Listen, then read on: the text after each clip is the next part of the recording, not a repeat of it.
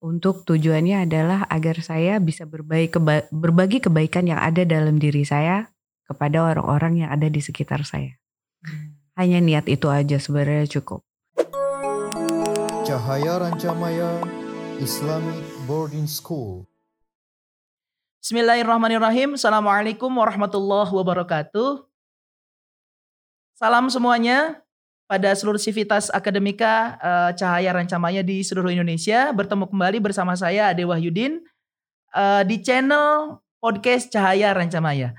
Oke, sahabat Cahaya Rancamaya di mana pun Anda berada, kali ini uh, kita akan podcast dengan seorang yang sangat istimewa.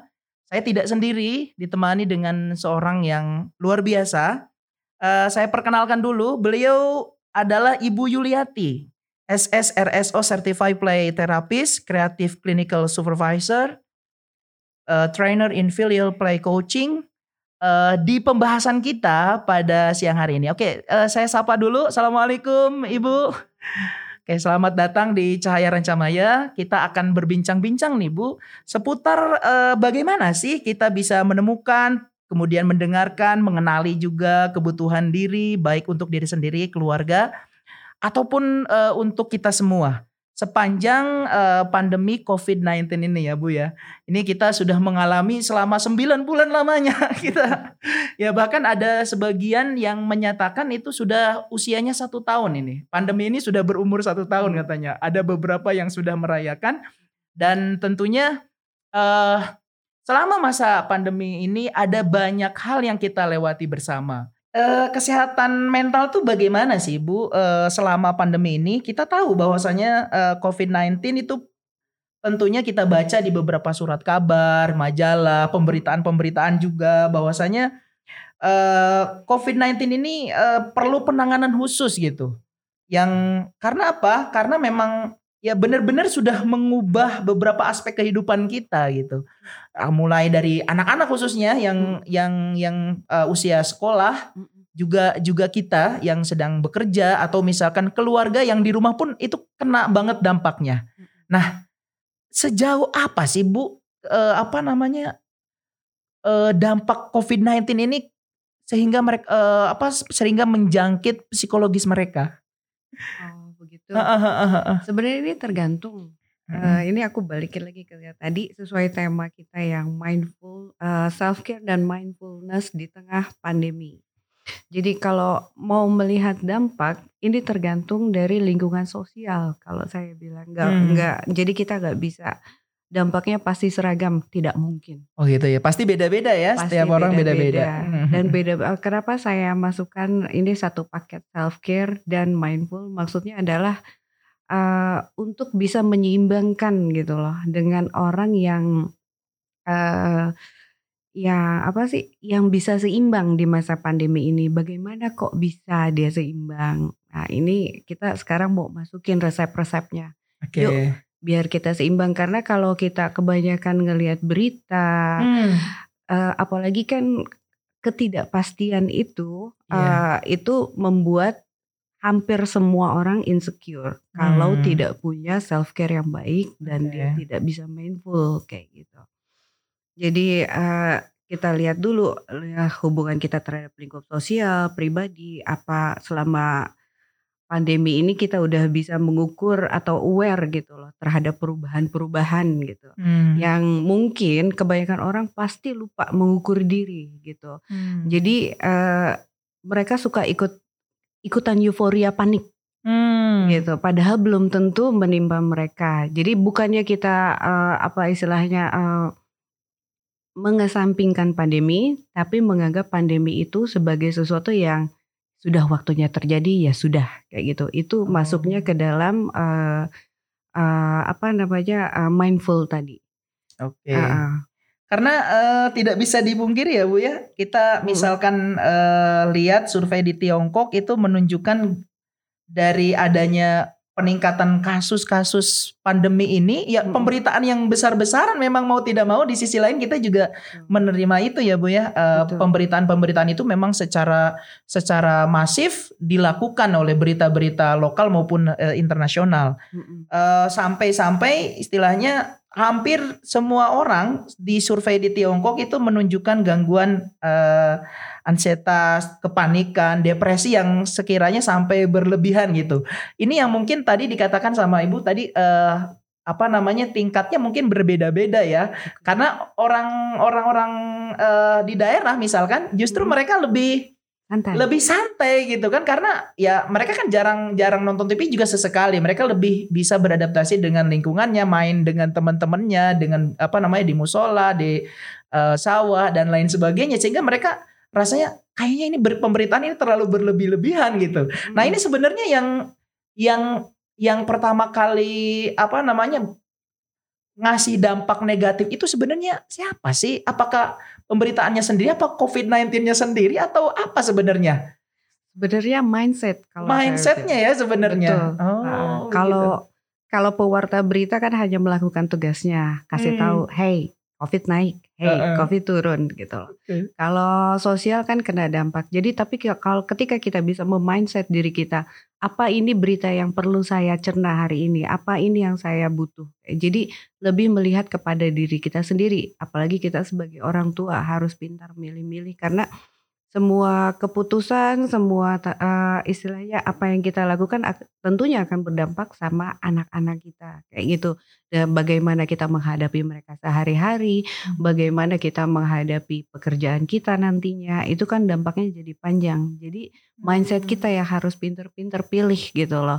Ini boleh dimasukin nggak sih gitu loh? Atau hanya atau kita juga saya nggak bilang kita harus uh, apa namanya menghiraukan berita yang ada Tapi kalau saya lebih kepada menerima berita yang ada dan tidak terlalu memikirkan kalau memang nggak penting, kalau memang ada jalan keluarnya, ya kita usahakan jalan keluarnya. Jadi itu yang saya bilang uh, pertama kali dalam self care itu. Jadi saya jelasin dulu kalau okay. self care itu kayak self care itu kan yang saya bilang di sini kita tidak egois. Saya bilang gitu ah. kan. Itu self care itu bukan narsis. Tapi intinya self care adalah memikirkan kebutuhan diri kita sendiri tanpa melibatkan orang lain.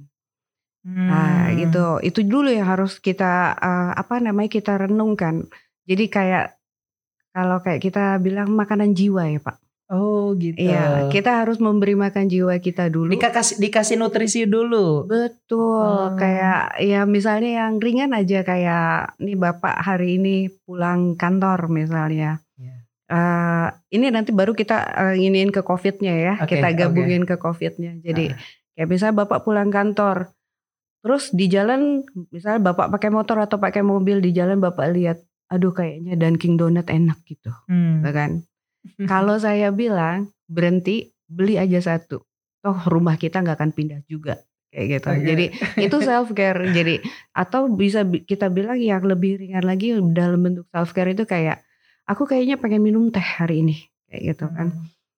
bikin aja teh minum kenapa self care harus sendiri kenapa tidak boleh melibatkan orang lain hmm. kalau melibatkan orang lain contoh kayaknya hari ini aku pengen nonton deh gitu kan ah gak enak nonton sendiri enaknya nonton sama temen gitu kan nah.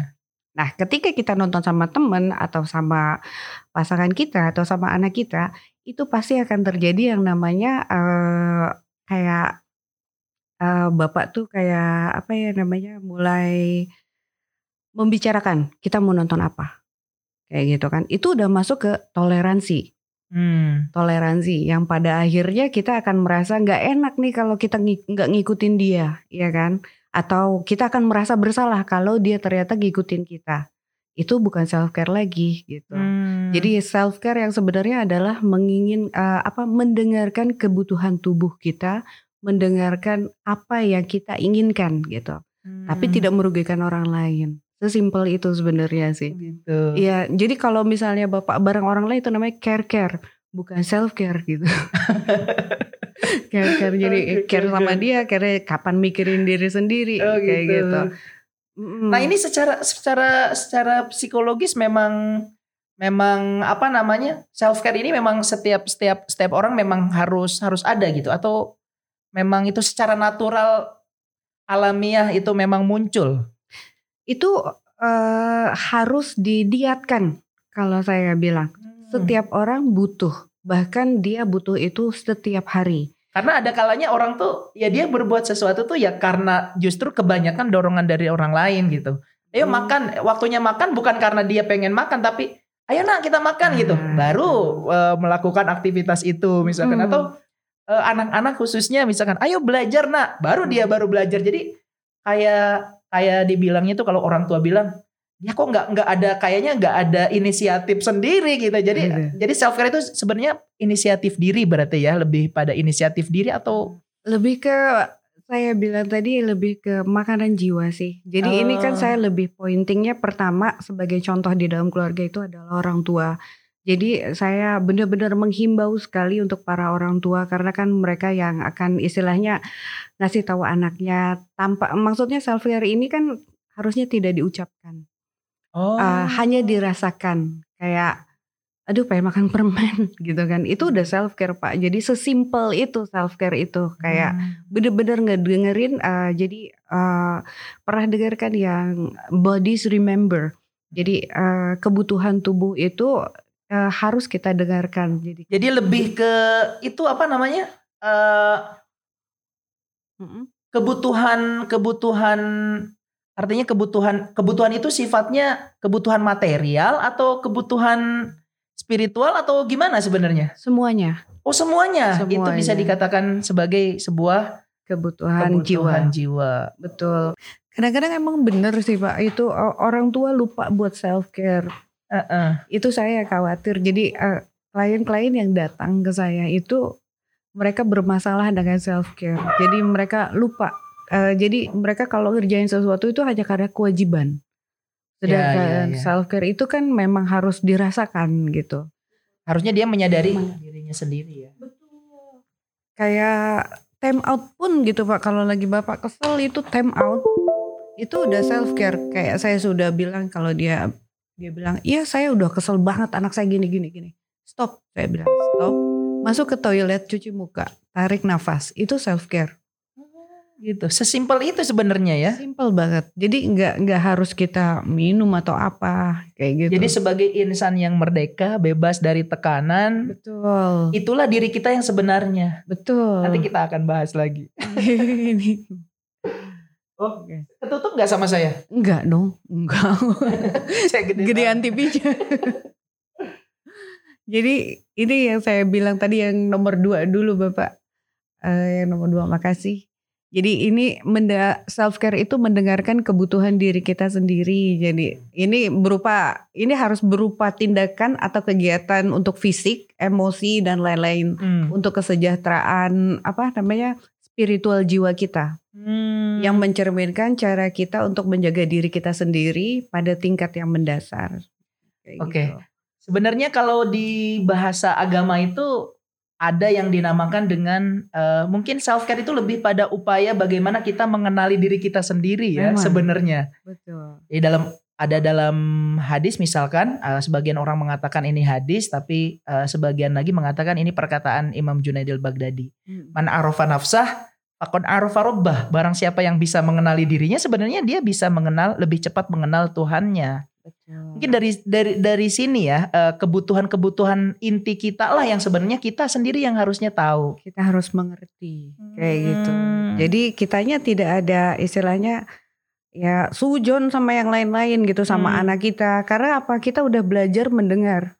Hmm. Ya kan? Jadi kan yang dibutuhkan anak apalagi anak-anak kayak model SMP ini kan eh, hmm. dia dalam fase otonom uh, kalau kita lihat dari tingkatan-tingkatannya dia itu otonom itu maksudnya adalah dia kalau bahasa kerennya gue berkuasa atas hidup gue sekarang gitu. hmm. gitu segala keputusan makanya kan orang ada bilang ya pencarian kepribadian oh, iya, ya kan ya kan dia itu di, di boleh disebutkan dulu bu fase-fase apa aja sih sebenarnya sampai ke tingkatan kita sebenarnya harus mulai peduli dengan diri kita self care karena mulai hmm. usia usia kecil mungkin mereka belum belum ngerti bahkan harus diarahin ya. Nah itu mulai usia berapa sebenarnya fase-fase itu? Itu kan dari kita lahir. Dari Jadi kita kan udah iya kayak misalnya kan dari lahir kita bisa lihat dari sisi otak uh, uh, apa namanya kita ada fase kayak apa namanya uh, waktu kita masih kecil itu kayak uh, reptilian brain yang bekerja, jadi itu semuanya serba fisik.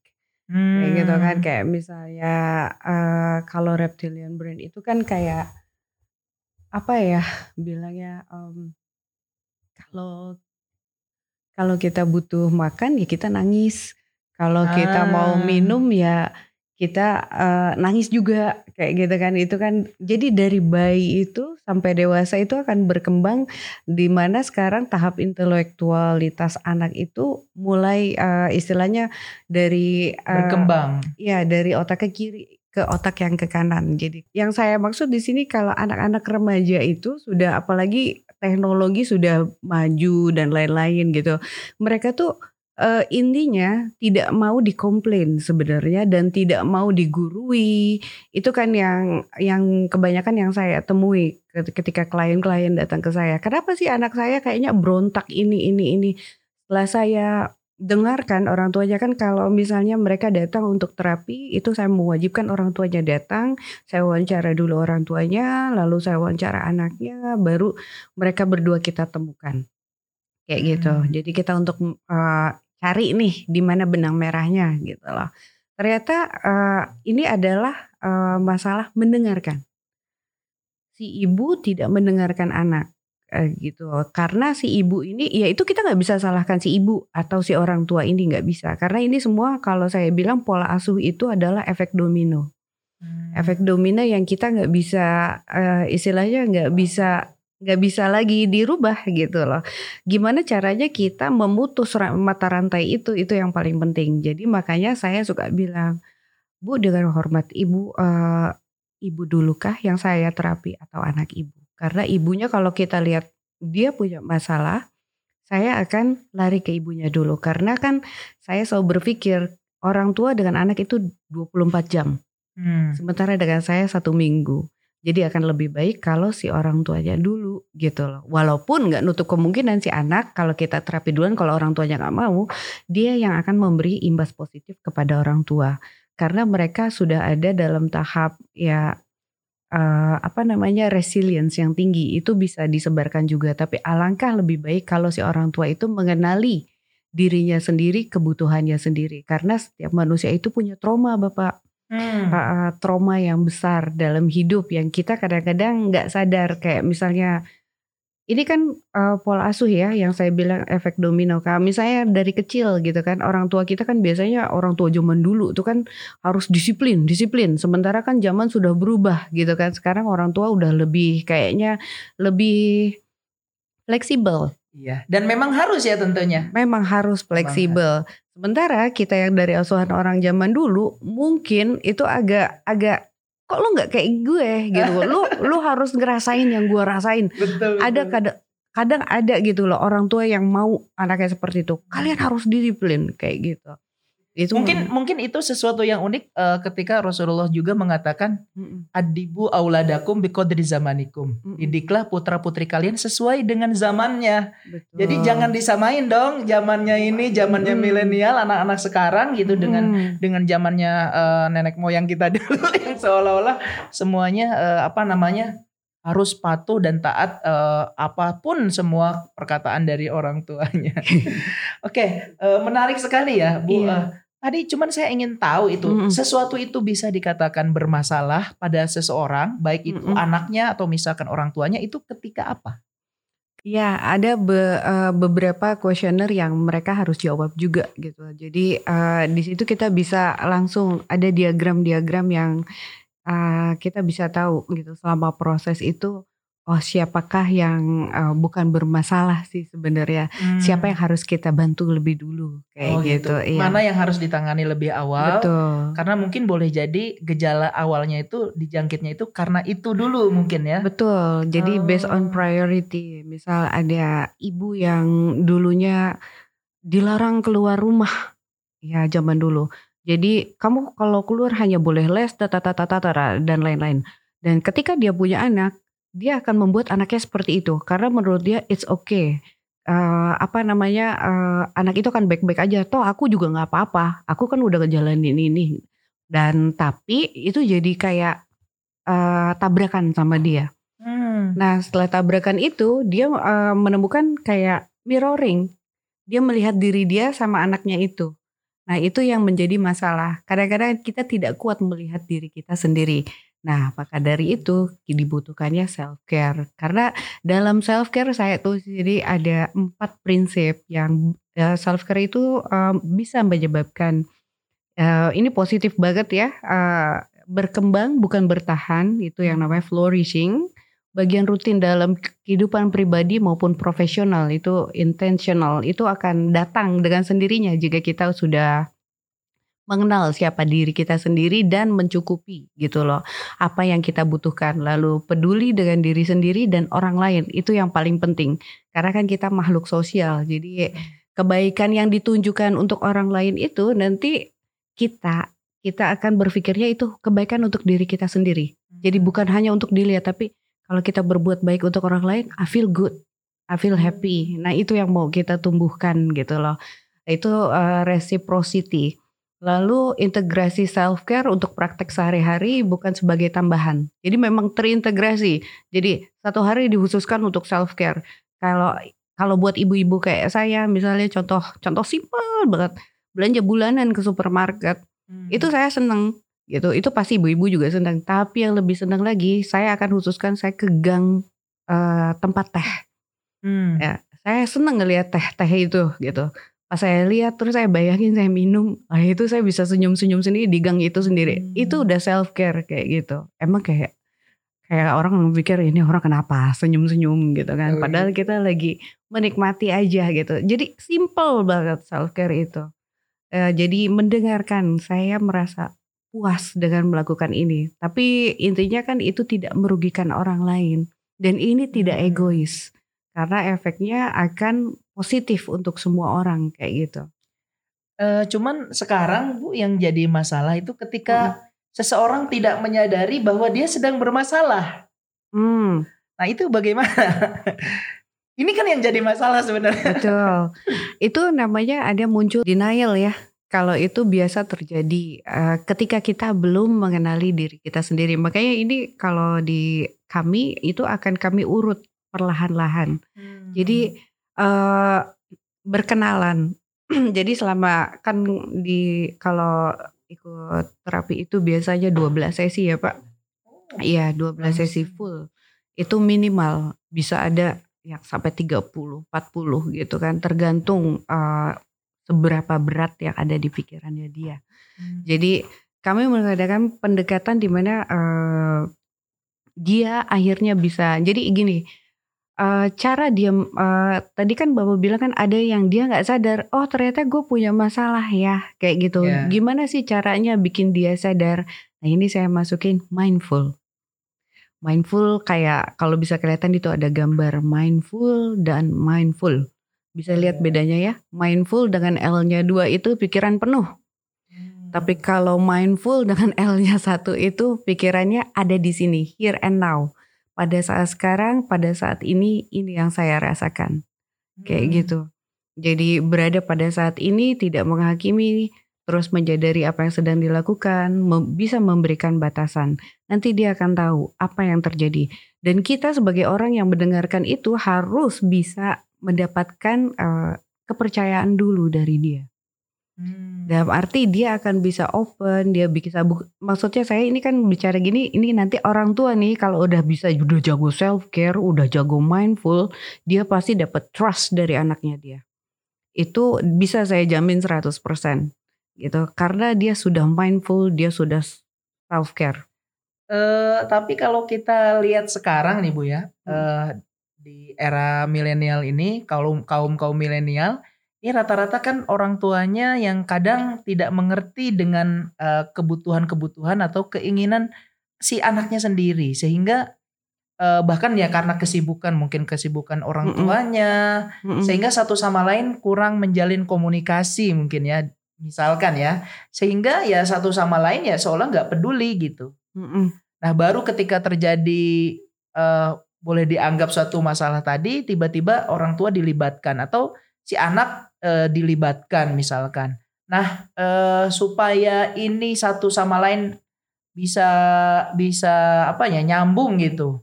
Nah ini harus melalui 12 tahap itu dulu atau seperti oh, apa? oh ini ini soal yang terapi yang tadi ya. oh kalau soal terapi itu enggak uh, in the way uh, sambil hmm, jalan. Sambil jadi jalan. setelah sesi pertama uh, jadi misalnya gini uh, kalau di dalam terapi uh, biasanya kita masuk ke alam bawah sadarnya dia. Nantinya itu kan ada perjalanannya di mana dia akan mengalami yang namanya klimaks. Klimaks dari uh, penerimaan sebenarnya apa sih masalah yang dia hadapi? Biasanya itu di sesi 7 dan 8 uh, eh, saya bilang ketika uh, apa namanya uh, klimaks itu terjadi emosi akan naik turun. Nah di situ kita tugas kita sebagai terapis untuk tetap mendampinginya dia jadi di sesi yang seminggu sekali itu diharapkan dia untuk selalu datang. Jadi ini agak apa sih namanya? Jadi kalau di sesi pertama kita buka layer kayak ngupas bawang pelan-pelan. Hmm. Nah, dari layer itu jadi di terapi itu kalau kita lihat dari awalnya itu kan ada check in, ada check out gitu kan. Itu yang untuk menjaga klien agar tetap here and now. Tetap pada saat ini. Jadi dia bisa bikin batasan untuk diri dia sendiri. Apakah masalah dia perlu di-share dengan orang sekitarnya atau hmm. tidak gitu loh. Terus bagaimana tipsnya cara dia uh, kalau misalnya goncangan itu datang ketika dia di rumah, ketika dia nggak ketemu saya, misalnya eh, kami para terapis, ketika dia nggak ketemu kami, uh, dia akan tahu bagaimana harus time out gitu loh. Hmm. Nah di situ benar-benar kita jaga. Jadi kan ya ada ada aturannya lah. Oke. Okay. Nah, e, kalau tadi kan sudah masuk ke wilayah e, bagaimana kemudian seseorang itu harus diterapi, harus ketemu dengan terapisnya. Mm Nah, kalau misalkan e, seseorang itu belum sampai pada tahap itu, misalkan, e, bagaimana sih langkah awal kita e, untuk bisa mendeteksi secara dini penanganan apa namanya penanganan melalui hal eh, hal-hal yang seperti ibu tadi bilang uh, di rumah lah istilahnya uh, penanggulangan secara dini sebelum dia datang ke terapis misalkan. Oh gitu. Uh-uh. Pertama yaitu uh, khususnya bagi keluarga nih, ibunya, orang tuanya nih, nih kayaknya anak saya udah mulai bermasalah nih. Oh, nah ini misalkan ya, atau misalkan anaknya juga misalkan kok saya jadi begini gitu. Nah sebelum sebelum datang, nah kira-kira apa dulu langkah yang yang bisa bisa diantisipasi lah, upaya preventif lah istilahnya? Banyak sih masalah uh, preventif itu kayak ya ini yang saya bilang uh, makanya saya kenalin eh self care dulu deh sebelum istilahnya minta bantuan orang luar, bantulah dirimu sendiri gitu. Sadari dulu. Jadi kayak untuk orang tua sebelum kita menilai anak kita belum tentu loh anak kita sebenarnya bermasalah karena kebanyakan yang datang juga uh, kayak oh ini anaknya fine aja gitu loh. Oh ini anaknya baik-baik aja setelah kita mereka isi tesnya uh, dan lain-lain skornya oke okay, fine gitu loh mungkin ada sedikit kekurangan untuk masalah pertemanan dan lain-lain kayak gitu ya pak ternyata yang jadi permasalahan adalah sebenarnya si mama Oh gitu justru malah mamanya. Mamanya, makanya anaknya jadi klingi, jadi gimana, jadi gimana gitu. Karena apa? Ini masalah energi dan emosi. Hmm. Apa pun yang kita uh, rasakan, itu kan anak merasakan emosi apa pun itu pasti kebaca dengan anak gitu loh. Ya kalau misalnya itu kalau soalnya di kami kami percaya dengan energi gitu. Begitu mereka datang kita bisa tahu energinya seperti apa. Nanti kita bisa tahu apa yang harus kita lakukan untuk si klien itu kayak gitu. Kalau untuk kami based on kalau saya sih pribadi saya uh, apa based on intuition. Jadi hmm. saya pakai hmm. intuisi saya saya lihat saya dengarkan lalu baru saya respon Misalnya kalau untuk orang tua sendiri sebelum kita me, uh, kan di sini kalau self care no judgment ya. Jadi sebelum kita menghakimi orang lain kita lihat dulu apa kita sering capek. Hmm. Kayak gitu terus stres. Kita ngerasa overwhelm gitu kan, kewalahan. Rasakan ada letih, lesu, lemah itu kita harus rasakan sih yang 10L itu. Terus nggak semangat. Terus psikosomatis Hmm. Ya kan, psikosomatis juga suka muncul. Ini what happened gitu, apa? Jadi dengarkan. Jadi intinya gitu, tidak menjudgment orang dulu, dengarkan kita dulu sendiri. Ini gua apa lu ya gitu. Kalau misalnya sama suami gitu kan, kalau ada masalah juga. Jadi biar kita, saya suka bilang jangan ucapkan kata-kata yang akhirnya akan menyakiti orang lain. Kalau hmm. kamu tidak yakin kamu ingin menyakiti orang lain itu, ya kan? Iya. Jadinya ya mendingan kita diam dulu, kasih waktu, kasih ruang untuk diri kita sendiri dulu. Lalu kalau memang ternyata I'm good, I'm okay gitu kan, hug yourself, baru kita lari ke orang itu tapi ngomongnya pelan-pelan. Oh, gitu. Kayak gitu, iya. Supaya supaya tadi nggak ngerasa bahwa uh, dirinya sedang diintimidasi nih untuk untuk begini, untuk begitu Betul. gitu ya. Dia merasakan relax ya, santai Betul. Oke, menarik sekali. sangat menarik karena kalau saya bilang gini kan, uh, ke ya kami kalau ngobrol, you know what saya bilang, manusia itu lebih rame kalau ditonton daripada sinetron. Satu individu itu bisa ada film horor di hidupnya, bisa ada drama, bisa hmm. ada itu sangat menarik sekali. Jadi uh, yang kita lihat ini kan yang kalau saya bilang ini consciousnya dia kan. Uh, jadi uh, kalau kita bilang topeng ya bahasa keren ya itu. Hmm alam sadarnya itu apa yang dia mau tampilkan ke orang lain. Tapi kan dalamnya subconscious eh, subconsciousnya dia itu sama unconsciousnya itu kan kita tidak tahu. Itu kayak iceberg gitu. Di hmm. atasnya kelihatan kecil di dalamnya gak taunya wah gitu kan. Bisa-bisa nabrak kitanya yang rusak atau kayak gimana. Nah itu yang sebenarnya kita sebagai orang tua ya memang PR ini butuh latihan banget sih kalau kayak gini. Tapi kan namanya kita kan dari kecil ngurus anak gitu loh. Kalau kita bisa fokus sama anaknya ya bukannya kita mengesampingkan diri kita sendiri. Nanti kalau misalnya sudah terlatih itu dengan sendirinya bisa langsung klik oh dia seperti ini pribadinya seperti apa. Nggak sedikit orang tua yang merasa kenal sama anaknya tapi sebenarnya tidak kenal. Hmm. kayak gitu. Iya karena kan kalau orang tua berpikir ya banyak orang tua yang banyak sih saya berpikir banyak banget orang tua yang punya kasih sayang. Tapi kadang-kadang suka bias antara kasih sayang dengan uh, uh, apa sih memenuhi kebutuhan anak atau memenuhi kebutuhan dia sendiri itu suka bias. Hmm. kayak gitu bingung kadang-kadang dia. Makanya tadi dikatakan uh, kita renungkan dulu diri kita, jangan-jangan kita yang egois sebenarnya. Hmm, karena, iya. Karena anak-anak kan kita nggak tahu uh, keinginan terbesarnya mereka sebenarnya apa sih gitu, Betul. gitu, kemauan mereka apa. Kadang-kadang orang tua mungkin uh, merasa bahwa ini uh, aku ini udah ngasih fasilitas hmm. ke anak, udah ngasih uang, udah ngasih apa yang dibutuhin anak, tapi ternyata anaknya ngerasa bahwa belum cukup perhatian karena yang dibutuhkan perhatian bukan materinya hmm. misalkan. Hmm. Nah, supaya menyadarkan orang tua yang semacam itu gimana ini? Tapi gini, uh, uh, ini yang perlu digaris besari. Ketika kita melihat ke dalam diri kita, kita tidak boleh yang namanya uh, menghakimi diri kita sendiri. Hmm. Mau baik, mau buruk, uh, itu kan diri kita gitu loh. Jadi bagaimana caranya? Ya itu dengan mindful. Uh, dengan mindful nanti akan muncul yang namanya self acceptance, menerima kalau kita sudah bisa menerima, akan tumbuh lagi resilience dalam diri. Resilience itu beda dengan resisten. Kalau resisten kan kuat gitu kan Pak ya. Kayak contoh gitu, uh, misalnya nih ada bangunan, bangunan dari tembok kayak gini kan, itu kuat. Wow, resistance terhadap matahari dan lain hujan gitu kan. Tapi maaf kata kalau ada tsunami dia langsung roboh. Prak. Hmm. Ya, kalau resilience itu kita bisa lihat kayak pohon kelapa, pohon bambu. Ketika ada tsunami, dia kelihatannya biasa aja kan, ramping, tinggi. Tapi ketika ada tsunami datang, kalau kita lihat di uh, apa di layar kaca gitu kan, apa yang dia lakukan?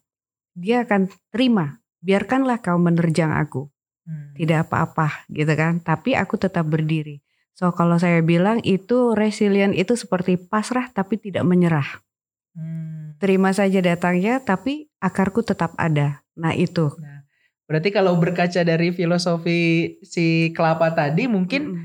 yang paling intinya dikuatin dulu akarnya berarti. Nah itu dia. Akar itu apa sebenarnya? Kalau di uh, apa namanya hmm. uh, self care tadi? Akar itu kalau kita bilang itu ke uh, uh, true self diri kita sendiri. Hmm. Uh, penerimaan akan diri kita sendiri. Bagaimana kita menerima kayak misalnya ini yang saya bilang tadi ada conscious minds itu hanya 12% sebenarnya ada hmm. yang kita bisa kasih ke orang tapi sebenarnya yang mengendalikan diri kita itu adalah subconscious dan unconscious minds uh, itu 88% itu uh, yang terjadi. Nah, yang muncul kalau misalnya yang bapak bilang tadi kita uh, kadang ada orang nggak sadar nih uh, dia punya masalah karena apa? Dia uh, denialnya tinggi. Jadi kalau si conscious itu kalau saya bilang adalah rem. Rem untuk menekan si uh, subconscious dan conscious untuk keluar. Jadi kalau misalnya remnya itu nggak kuat ya dia akan keluar juga. Ya itu bisa keluarnya kayak bom waktu ya. Hmm. Uh, jadi uh, sebenarnya dalam diri itu butuh yang namanya yaitu resilience, penerimaan juga. Itu itu akan keluar kalau udah ada penerimaan dia akan jadi kuat seperti itu. Jadi terima uh, kekurangan kita, kelebihan kita kayak gitu. Lalu dengan begitu kita dengan istilahnya bisa dibilang mudah untuk mendengarkan dan menerima orang lain tanpa adanya ya judgment itu menghakimi even anak kita sendiri, pasangan kita sendiri, kadang kan kita gampang menghakimi eh, jadi kayak misalnya berpikir ya sesuai pikiran kita aja gitu, tanpa mau mendengarkan dulu kenapa nih, kenapa nih kayak gitu. Mm -mm. Oke. Nah kaitannya uh, dengan pandemi sekarang nih yang sudah berjalan selama sembilan bulan, ada yang mengatakan juga selama udah setahun ini. Mm -mm. Nah uh, self care yang seperti apa sih yang dibutuhkan di saat pandemi di sisi lain kita harus mengenali diri kita sendiri tapi di sisi lain juga uh, terkadang kita uh, apa namanya dalam posisi yang benar-benar kita blank gitu dengan diri kita, dengan keadaan kita. Khususnya ini anak-anak SMP nih. Kalau misalkan hmm. anak SMP nih, teman-teman kita yang yang nonton ini kebanyakan anak SMP juga SMA. Masa-masa galau. Hmm. Ababil dibilangnya juga kan, ABG lagi labil. Nah itu bagaimana hmm. itu? Iya jadi kayak gini, kalau ini sudah kita latih sambil jalan, hmm. sambil jalan Pak, uh, kita dengan anak-anak remaja kita ini kita bisa kayak mulai membaurkan diri. Hmm. Uh, ini yang saya lakukan jadi uh, berdasarkan pengalaman saya sebagai ibu gitu kan. Apa kita bukan apa yang anak kita suka kita coba suka, tapi apa yang anak kita suka coba kita mengerti. Ah. Nah, lewat uh, ya misalnya ya obrolan-obrolan singkat kayak misalnya uh, kamu lagi nonton apa bang, misalnya gitu kan. Oh, aku lagi nonton misalnya dia bilang uh, apalah film apa atau aku lagi main game ini. Oh, game apa itu? Jadi kita kita coba cari tahu dulu Oh, terus kita tanya juga, ada pertanyaan-pertanyaan yang bisa uh, istilahnya bikin kita connect sama anak kita itu yang bagus. Jadi pertanyaan contoh kayak, uh, oh ibu dengar kamu bilang ini kayak gitu, jangan jadi hmm. kayak misalnya gini, aku nggak suka bu, misalnya kalau ibu tuh uh, nggak uh, boleh ngelarang aku main ini gini-gini. Oh ibu dengar kamu nggak suka, kenapa ya kamu nggak suka? Ya soalnya kan aku sama temenku mau main bareng gini-gini rasanya kalau main bareng gimana bang? Misalnya kayak gitu. Yeah. Jadi kita gali terus biar ada conversation. Jadi dari situ kita tahu kebutuhan dia dan sambil ngulur waktu kita nggak keburu marah gitu kan. Hmm. Kita jadi ah. tahu oh begitu mau anakku. Di sisi lain self control orang tua juga Betul. tidak langsung menjudge, yeah. menghakimi bahwa anaknya ini salah karena begini begitu. Mm -mm. Sebelum kita juga lebih bisa memahami uh, apa namanya personality dari anak didik kita atau anak kita sendiri tentunya ya. Betul. Lagian kan kalau di masa pandemi ini, ya. eh, kalau boleh ikut orang kekinian itu kan eh, kayak misalnya banyak berkah loh hmm. di corona ini. Alhamdulillah kan kayak orang yang tadinya nggak punya delivery service tiba-tiba punya gitu kan warung-warung kecil gitu kan. Ya. Ibu-ibu yang nggak ada kerjaan tiba-tiba jadi bikin usaha gitu kan dari rumah dan lain-lain gitu banyak. Kalau buat saya pribadi ini kayak dikasih cuti teramat sangat panjang. Yeah. Nah ini kalau buat saya kayak kayak suatu kesenangan buat saya PDKT sama anak-anak. Iya iya. Yeah. Karena orang tua juga selama pandemi eh, kebanyakan bahkan waktu masa cuti itu loh yang diberikan pemerintah. Mm-hmm. Jadi ada banyak waktu sebenarnya buat Betul. keluarga bersama-sama yang biasanya sering Betul. keluar kota dan lain-lain. Iya. Yeah. Ya, jadi lebih banyak bisa bersama dengan uh, keluarga tentunya. Iya. Jadi inilah yang saya bilang ini masalah mindset. Kalau dulu kita suka curi-curi waktu gitu loh uh, untuk ah uh, kayak feeling guilty nih gue nggak bisa ngabisin waktu bareng anak gue aku cuci waktu berantem lah sama bos saya harus ini keluarga saya. Banyak lah ya alasan mereka untuk yeah. padahal sebenarnya itu bukan kebutuhan dia uh, bergabung dengan anak-anaknya. Itu kebutuhan dia untuk stop saya sudah frustasi kerja gitu kan. Saya butuh time out gitu kan. Itu kan uh, misalnya uh, tubuhnya udah mulai kasih alarm nah kalau sekarang ada waktu seperti ini kenapa dibalikin gitu loh. Yeah. Gue bosen di rumah gini gini gini gini kayak itu kan jadi manusia nggak ada nggak ada nggak ada cukupnya gitu loh nggak ada itunya. Jadi saya bilang sih ini tinggal memutar balikan mindset gimana caranya merubah uh, menjadikan pandemi ini sesuatu yang positif gitu. Oke. Tadi dibahas masalah time out. Ya. Yeah. Atau ada yang membahasakan lagi juga time over katanya. Mm. Nah, apa sih sebenarnya itu dan uh, fungsinya itu apa sebenarnya time over? Ya, jadi kalau time out itu kan biasanya kita uh, itu juga salah satu bentuk self care di mana kita uh, dituntut untuk tetap mindful. Hmm. Jadi uh, istilahnya sadar boy gitu, back to earth, kembali lagi gitu. Jadi kita harus time out. Uh, saya pernah kayak gitu kayak misalnya lagi nyupir di jalan tol, hmm. cuman pikiran nggak tenang, kayak mau marah hmm. atau lain-lain. Itu kita harus time out. Gimana caranya? Berhenti sebentar, 5 hmm. menit itu kita tarik nafas, buang nafas, kita lihat uh, sebenarnya kenapa, ada apa gitu. Jadi itu kayak kompromi di dalam diri kita hmm. gitu loh. Tapi itu juga sesuatu yang uh, yang istilahnya uh, itu wajib banget Pak dilakukan. Apalagi uh, saya biasa kasih kalau misal ibu-ibu yang tensionnya udah tinggi ke anaknya ya Kayak misalnya anaknya disuruh berapa kali gak ini malah kan akhirnya kan karena dia nggak time out jadinya cucu cucu ngomong terus sampai akhirnya apa tuh namanya yang tadinya harusnya dia nggak keluarin omongan itu dia keluarin kayak gitu hmm. misalnya dan anak itu nggak nyangka mamanya keluarin dah itu muncul di sininya dia ingat dia punya unconscious uh, subconscious itu akan dia ingat itu sampai besar kita harus ingat itu jadi apa pun yang kita katakan, apa pun yang kita lakukan itu akan dia ingat dan uh, apa tanpa sadar anak itu akan melakukan lagi ke uh, mungkin ke anaknya lagi nanti atau kehidupan sosialnya dia ketika dia berteman dan hmm. lain-lain. Karena uh, itu apa sih? Dia berpikir kalau itu sah-sah untuk dilakukan gitu loh. Hmm. Makanya kita harus butuh time out. Jangan sampai itu terjadi. Caranya time out ya itu yang saya bilang. Stop, tunggu ya nak ibu nanti ngomong lagi sama kamu ibu mau ke belakang dulu hmm. saya kasih waktu jadi sebenarnya yang menyadari perlu atau tidaknya time out tuh diri kita sendiri sebenarnya yang harus tahu dengan cara tadi ya uh, Betul. apa namanya self control tadi sama Iya, uh, self care lah self -care pokoknya. lah pokoknya ya. Kalau dia udah pinter self care, dia udah hmm. pinter uh, mindful, dia akan tahu siapa yang harus dia serang, siapa yang gak hmm. harus dia hmm. serang, kayak gitu. Luar biasa. iya, jadi ya itu memperbaiki banget hubungan sosial kita sama orang lain itu bagus dan buat kitanya juga positif gitu. Karena kita nggak akan kita akan istilahnya gak akan merasa bersalah kalau kita melakukan apa. Karena kita yakin yang kita lakukan itu memang ini sesuai dengan kebutuhan saya dan saya pikir ini sesuai dengan kebutuhan kamu. Karena saya sudah mendengarkan kamu. Kayak gitu. Mm Oke bagus sekali.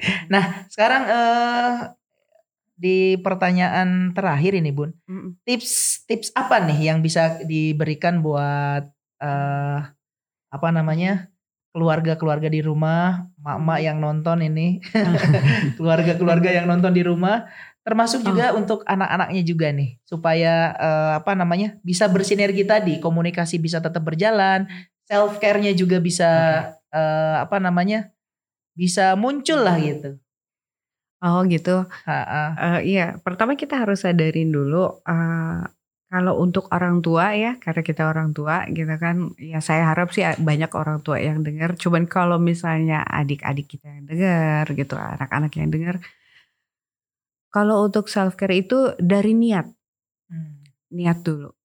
Ya, memang kita harus niatkan dalam diri kita, uh, saya mau mengerti diri saya. Untuk tujuannya adalah agar saya bisa berbagi, keba berbagi kebaikan yang ada dalam diri saya kepada orang-orang yang ada di sekitar saya. Hmm. Hanya niat itu aja sebenarnya cukup. Lalu dari situ bagaimana caranya ya kita mulai berpikir uh, apa uh, berpikir mindful, berpikir ya istilah yang tadi kita udah sebutkan tadi ya untuk itu. Lalu setelah itu cara-caranya self care. Kita harus buat waktu untuk diri kita sendiri ya berhenti sejenak walaupun itu hanya lima menit. Jadi lakukan hal-hal sederhana untuk kesejahteraan kita ya.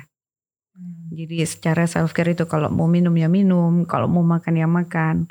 Kalau misalnya butuh marah, kalau orang tua butuh marah gitu kan, dia harus bukannya saya bilang nahan marah, nahan sedih di depan anak, no tidak. Uh, jadi self care itu tidak seperti itu. Cuman kita kasih tahu ke anak, maaf mama marah ya, mama hmm. nggak suka misalnya ini begini begini begini. Atau kalau misalnya anak marah ke kita, kita akan dengar, oh ibu dengar kamu tidak suka dengan begini-begini. Bagaimana cara ibu bisa bantu kamu agar masalah ini selesai? Dan ekspresi itu diperlukan atau tidak? Kalau misalkan e, contoh misalkan kalau anak cowok kan mm. gengsi dong kalau nangis misalkan kan mm. ketika membuktikan kekecewaannya untuk menunjukkan kekecewaannya atau rasa sedihnya, rasa kesalnya misalkan. Apakah memang perlu itu diekspresikan atau kalau kalau kan stigmanya kan begitu ya Betul. Kalau, uh, ada anak yang istilahnya ekspresif, ada anak yang uh, saya bilang itu uh, kayak bom waktu ya tiba-tiba akan ekspresi ya kayak gitu. Jadi untuk anak-anak yang kayak gitu kita sebagai orang tua uh, harus bisa pandai-pandai melihat. Nah, makanya kan setelah dia belajar self care sendiri, dia akan melihat kita harus ngomong berdasarkan apa yang kita lihat, jangan yang kita rasa. Itu yang paling penting. Itu yang saya bilang dengan non judgment karena kan judgmenting kayak misalnya Bapak lihat ada anak nangis, belum tentu loh dia nangis gara-gara sedih, belum tentu loh dia nangis gara-gara dia nggak suka. Kan ada yang kita bilang happy cry atau dia terharu. Ya kan Pak. Jadi kita biasanya aku suka tanya, Hmm, Bunda lihat kamu mengeluarkan air mata. What happened? Would you like to share it with me? Kamu mau nggak sharing? Kenapa kamu ngeluarin air mata? Atau dari dari tadi ibu lihat kamu manyun aja. Hmm, gimana caranya ya bikin kamu bisa nggak manyun atau bikin kamu uh, merasa lebih baik? Kayak gitu. Kalau misalnya dia bilang enggak ah bu, aku nggak mau cerita males misalnya kayak gitu kan. Banyak ada yang kayak gitu. Asal nggak diem aja. Kita jangan kayak gimana ya namanya yang kayak ih digituin aja gitu enggak hmm. kita kita hanya cukup bilang hmm, kayaknya kamu belum siap sharing deh sama bunda ya udah deh kalau kamu udah siap bunda ada kok di sini sharing ya hmm. gitu jadi kita kita harus make sure uh, aku ada di sini untuk kamu kapan pun kamu butuh ya ini kan masa pandemi hmm. ini bener-bener masa-masa yang kayak kita butuh butuh juga ngepoin anak kita gitu uh. jadi bekal kita nanti ketika dia terjun lagi ke dunia sosial, hmm. kita jadi nggak usah tuh anak ngomong apa kita udah hafal gelagatnya kayak gimana. Hmm. Kayak gitu dengan dengan cara yang simple, pendekatan yang kayak gitu. Atau kayak misalnya kayak anak saya tiba-tiba uh, you know Bunda I have agony. Hmm. Oh, would you like to tell me what uh, what is your agony? No, I need time. Oke, okay, whenever you ready, I'll be here. Tell me your agony kan anak kecil tahu agoni gitu kan. kesedihan-kesedihan katanya kan kayak. Jadi saya pikir oh ada kesedihan apa nih? Paling ya tapi kita sebagai orang tua nggak bisa paksa dia untuk kasih tahu ah atau kalau misalnya kita kan tricky parents ya kan. Kita bisa tahu ya kalau misalnya dia nggak mau cerita kesedihan dia apa gitu kan. Kita bisa uh, bisa pancing dengan kesedihan kita. Ya I have hmm. agony itu saya bilang. Saya juga punya kok kesedihan Nah, iya kayak jadi gitu. posisikan diri kita mm -hmm. sebagai uh, dia yang Betul. sedang mengalami itu. Iya. Saya juga mengalami hal yang sama gitu. Iya. Nah, kalau untuk guru sendiri pendidik nih, mm -hmm. nah kita kan dalam kondisi begini juga, apa mm -hmm. dalam kondisi apa pandemi begini, kita mm -hmm. tidak tahu kondisi anak seperti apa di rumah karena kita tidak langsung berhadapan-hadapan dengan si yeah. anak. Iya, nah, begitu. Itu gimana tuh, Bu? Nah ini kalau dengan guru ini sangat-sangat uh, challenging kalau saya bilangnya hmm. kan. Benar-benar challenging karena ke satu ya guru gitu kan. Cuman uh, di mana anak kan harus harus ada kayak rasa menghormati ya. kayak gitu kan. Memang ada jarak yang sengaja uh, batasan yang harus memang dibuat. Pendekatan gitu sebagai uh, kalau guru kepada anak itu adalah dengan cara mendengarkan dulu mendengarkan. Itu penting. Itu nggak jauh beda sih dengan orang tua. Cuman ada batasannya. Kalau orang tua kan bisa maju tiga langkah. Kalau guru kan cuma satu langkah gitu. Itu guru yang harus ingat. Lalu guru itu harus uh, kalau menurut saya sih uh, selalu berhubungan dengan orang tuanya, berkomunikasi. Jadi kayak bukan ngomongin anak di belakang gitu loh. Kayak Bu maaf misalnya Pak uh, tadi saya lihat di kelas ini begini begini begini mungkin ada masukan bagaimana biar kami bisa begini begini kayak gitu. Jadi tidak itu tapi kita tidak menjudgment anak ini apa-apa uh, gitu. Jadi kita benar-benar cari tahu dia di belakang dulu gitu. Kalau kita kan orang tua bisa langsung step in, Kak gitu what happened with you can I help you kayak gitu kalau guru kan kalau begitu bisa dibilang pilih kasih atau yeah. over protektif dan lain-lain dan kita nggak mau ada istilahnya hubungan yang lebih dari itu kan nggak nggak nggak profesional nantinya mm. jadi ada baiknya hubungin dulu orang tuanya atau kalau misalnya udah ningkat banget nih gitu istilahnya agresinya udah udah keluar banget nih di di apa namanya di di sekolah gitu sampai mengganggu anak lain, kita langsung bilang kalau misalnya belum bisa ada problem solving antara dia dengan anak lain atau dia dengan masalah lain itu, kita benar-benar harus memberikan dia time out. Kalau menurut hmm. saya time out itu sangat penting. Kayak lihat, uh, kayaknya kamu bukan diri kamu sendiri hari ini. Hmm. Apa yang bisa saya bantu untuk bikin kamu istilahnya tenang dulu kayak gitu. Jadi kita tidak judgement. Jadi dia juga tidak merasa dimusuhi. Dia nggak ngerasa kayak dia kotaknya berbeda nih anak bandel nih anak pemberontak kayak gitu. Hmm. Kalau kamu butuh time out, kamu bisa time out kayak gitu. Ya ya tentunya kita kasih dia time out ke tempat yang aman kayak mungkin kamu perlu time out di library hmm. atau di mana gitu yang aman yang bisa dia merenung. Setelah kamu siap, kamu bisa kembali lagi ke kelas dan gabung dengan kita. Kayak gitu. Kasih tema. Uh, tadi ya menarik tentang tentang salah satu solusi yang diberikan tadi. Kalau misalkan yang terjadi ketika misalkan ada masalah terjadi hmm. di apa namanya pada anaknya, hmm. terus juga uh, kita coba dekatin tadi ya. Ini uh, masalahnya terjadi antara guru dengan murid misalkan. Kita uh, konsultasikan ini ke, ke orang tuanya Bu ini kenapa anaknya begini begitu? Terus saking sudah pusingnya misalkan ibunya terus ibunya bilang sama ayahnya aja deh gitu kan. Nah ini gimana menghadapi uh, kejadian semacam ini? Oh gitu. Uh, misalkan udah udah saking pusingnya mm -hmm. uh, sering melakukan yang mungkin dia di, misalkan sering terlambat masuk masuk kelas zoomnya misalkan mm -hmm. atau kadang-kadang uh, sering bolos gitu kan ibunya ya taunya dia sudah ikut belajar gitu ternyata pas kita lihat di absen misalkan ya dia on tapi dia main game misalkan ternyata hmm. jadi kayak uh, orang tuanya sering ngingetin juga karena dari gurunya misalkan diingetin akhirnya ibunya bilang udah pasrah Yaudah tanyanya ke bapaknya gitu, info ini ke bapaknya. Nah, ini Terus gimana? kata bapaknya apa? nah ini gimana itu? Dari pihak sekolah mau hubungi bapaknya kah? mungkin mungkin mamanya itu kalau kita bilang crying for help juga. Hmm. ya kita se uh, istilahnya ya bijaksananya baik bu. Kalau ibu menyarankan ke bapak saya akan berusaha hubungi bapak. Gitu. Kalau misalnya bapaknya bilang waduh saya gak tahu apa-apa saya iya. kerja. Wah saya kerja gitu. katanya. Emaknya aja deh. Nah begitu. Tidak apa-apa berarti kita harus ke uh, kalau menurut saya kita harus minta izin ke orang tuanya apakah boleh saya berbicara dengan anak ibu? Kayak hmm. gitu. Lalu kita bicarakan kepada anaknya permasalahannya apa? Apakah waktu belajar yang terlalu panjang? Uh, lalu ada kan pendekatan-pendekatan lah gitu loh kepada si ibu dan anak. Lalu kita hubungi juga ibunya. Memang PR ya kalau kayak yeah. gini kalau misalnya kita mau memajukan orang itu memang harus satu-satu kayak ngitung beras gitu kan yeah. harus satu-satu dikerjain. Kita tanya ke ibunya apa ada yang bisa kami bantu? Kayak gitu dari pihak sekolah apakah ibu butuh misalnya butuh pertolongan ini atau itu? Bagaimana menghadapi anak? Gitu kan. Kita bimbing langsung apa ibu butuh profesional dan lain-lain. Kita bisa uh, istilahnya memberikan saran. Kalau dia tetap tertutup soalnya kan ini masalah dari uh, kerelaan si orang tua itu untuk membuka hati hmm. ya kan untuk menerima gitu loh kalau misalnya orang tuanya tidak membuka tidak rela ya kita kan tidak bisa masuk tiba-tiba gitu iya. ada kode etiknya juga iya ya. betul sekali iya. Uh, sebenarnya luar biasa menarik sekali bahasan hmm. kita pada pagi ini. Ada banyak hal yang ingin ditanyakan, tapi juga ada keterbatasan waktu iya. juga, ibu ini. Hmm.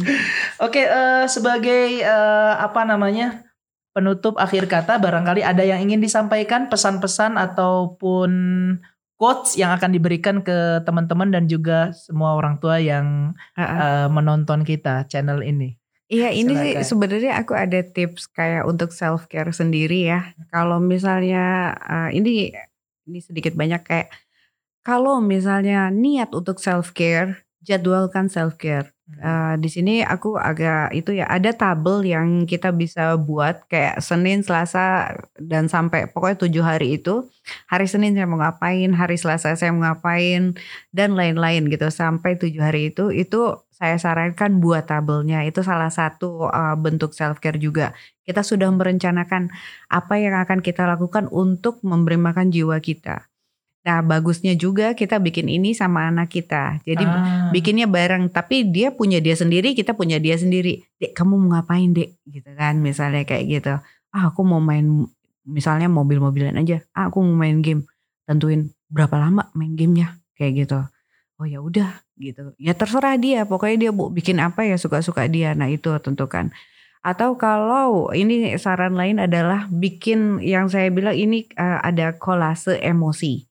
Jadi kolase emosi itu kayak di rumah ada majalah, ada koran gitu kan. Kalau misalnya lagi ngerasa kesel, kita lihat ada majalah, ini kayak bisa uh, represent keselnya aku deh. Hmm. Ambil gunting tempel.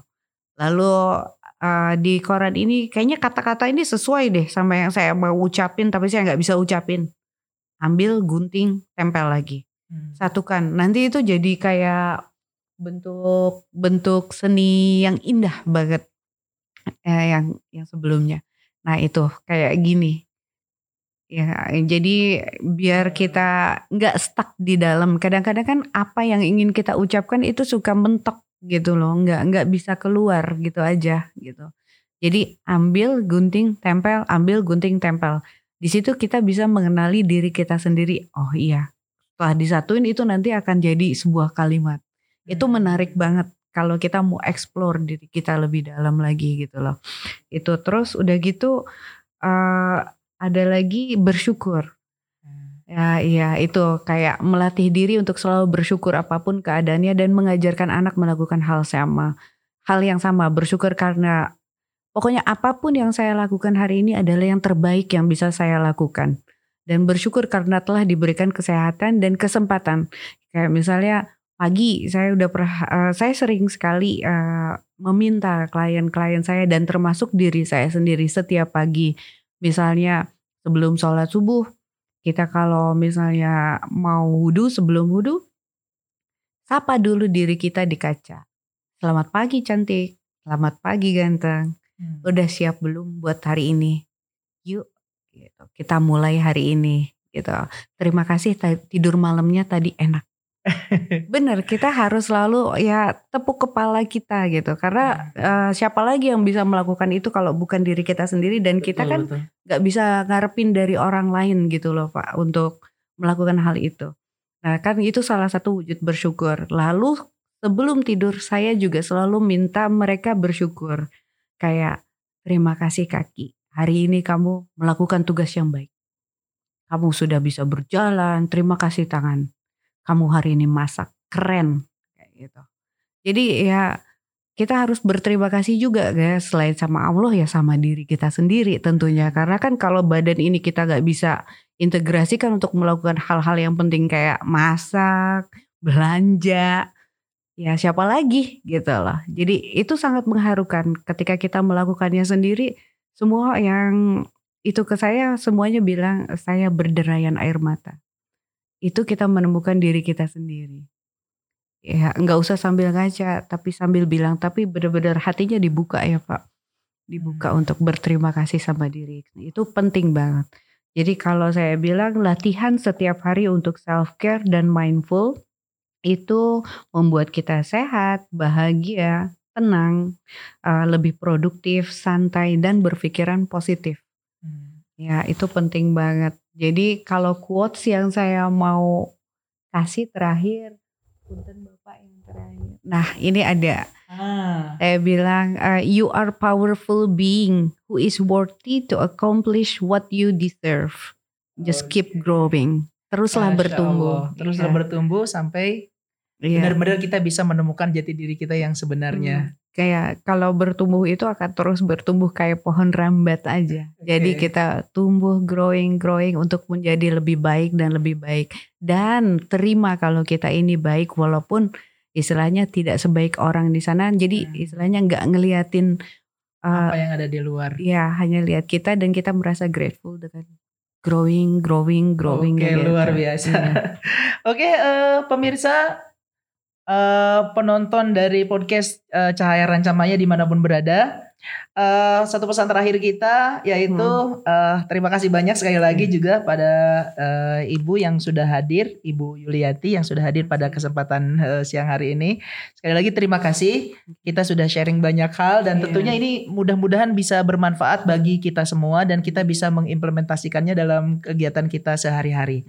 Satu kali eh, satu eh, apa namanya satu kata yang ingin saya sampaikan eh, sebagaimana tadi quotes yang disampaikan oleh Ibu Yuliati, eh, kenali diri, catat apa yang bisa kita eh, syukuri, apa yang bisa kita eh, apa yang terjadi pada saat ini, syukuri dan nikmati di setiap fase kehidupan kita.